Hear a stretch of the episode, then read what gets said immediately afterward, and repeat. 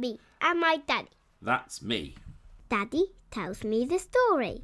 I like hearing about battles, chopping off heads, and queens and kings. I add in the funny bits, the disgusting bits, and ask the questions that you want to know. And if Daddy gets boring, I tell him, Daddy, I would like to hear a story that has got animals in it. Have you got any good ones with animals? Why don't we do the wars between Carthage and Rome two and a half thousand years ago? Good idea. We've already done the Roman Empire history story time and the Boudica history story time, so I'm a bit of a Roman expert. Well, these Roman stories also involve elephants.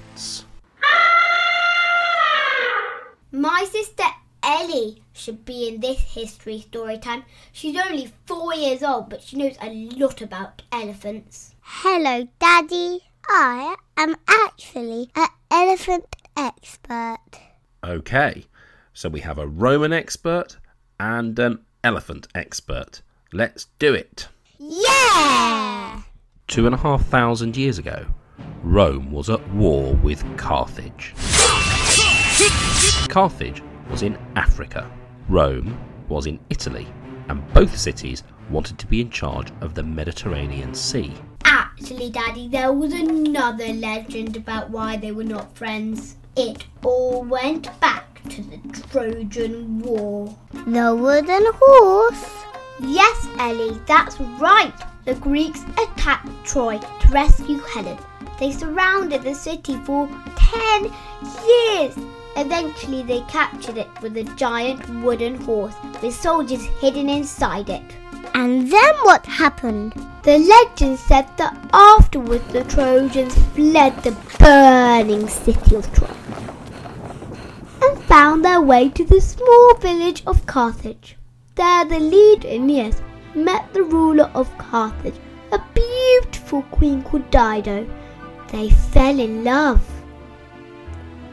But Aeneas wanted to create his own city, so he left Carthage and Dido and went to Italy and created the city of Rome. Dido was really angry and promised there would always be war between Rome and Carthage. It's not a very good idea to upset a girl. Now, hundreds of years later, the Carthaginians had an amazing general called Hannibal. When he was just nine years old, he had made a solemn promise to his father that he would always be an enemy of Rome. He dipped his hands in blood and said to his father, I promise that as soon as I am old enough, I will use fire and steel to stop Rome. The Romans got their army ready in the south of Italy, which was the part nearest to Carthage. But Hannibal was really sneaky. He decided to attack the Romans at the other end of Italy, where the Romans least expected it. There was just one problem. To get into Italy from the north, you have to cross a huge mountain range called the Alps. Uh oh. We've been skiing there. It's very high up and there's snow everywhere. No one thought it was possible to cross the Alps with an army, but Hannibal thought he could manage it. But remember that even if he crossed the Alps, he would still need to fight and beat the Roman army. And the Romans had a really good army. We learned about the Roman army in other history story times. It was very disciplined. Left, left, left, right, left. They fought in a tight formation of soldiers with their shields overlapping. If they stayed in their formation, it would be difficult to beat them. Hannibal had a second part to his sneaky plan elephants.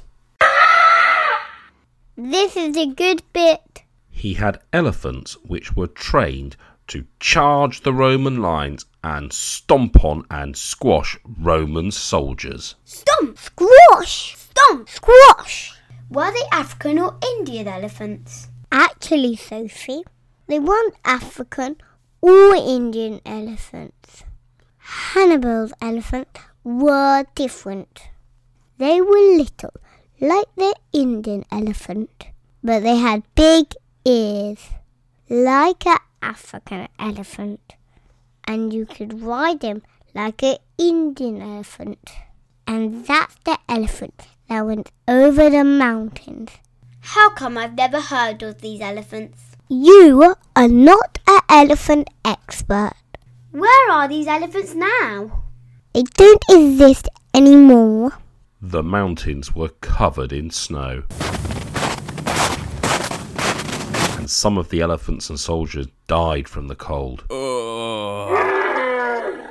But lots survived and made it to Italy.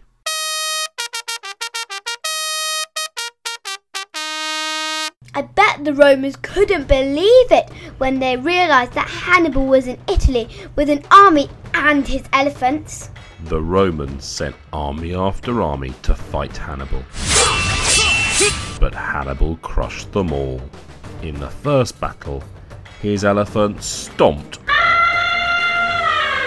all over the Roman cavalry. Stomp! Squash! Stomp! Squash! In later battles, Hannibal surrounded Roman armies and killed thousands of their soldiers. Ah! But the Romans wouldn't give up. But at one point, the road to Rome was open. But Hannibal decided to march past Rome and make friends with other cities in Italy. It was a big mistake because he never got another chance to conquer Rome. Because Hannibal was winning all of his battles against the Romans, the Romans had a new idea. They sent a big army to Africa, to the city of Carthage itself. Hannibal couldn't believe it, so he hurried home to defend Carthage.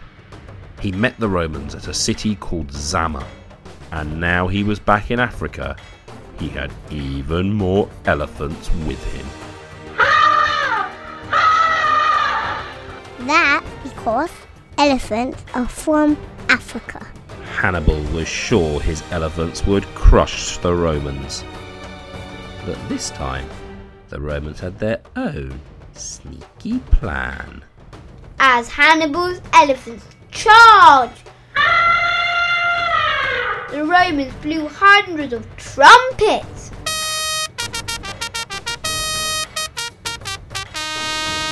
Hannibal's elephants were confused and even scared.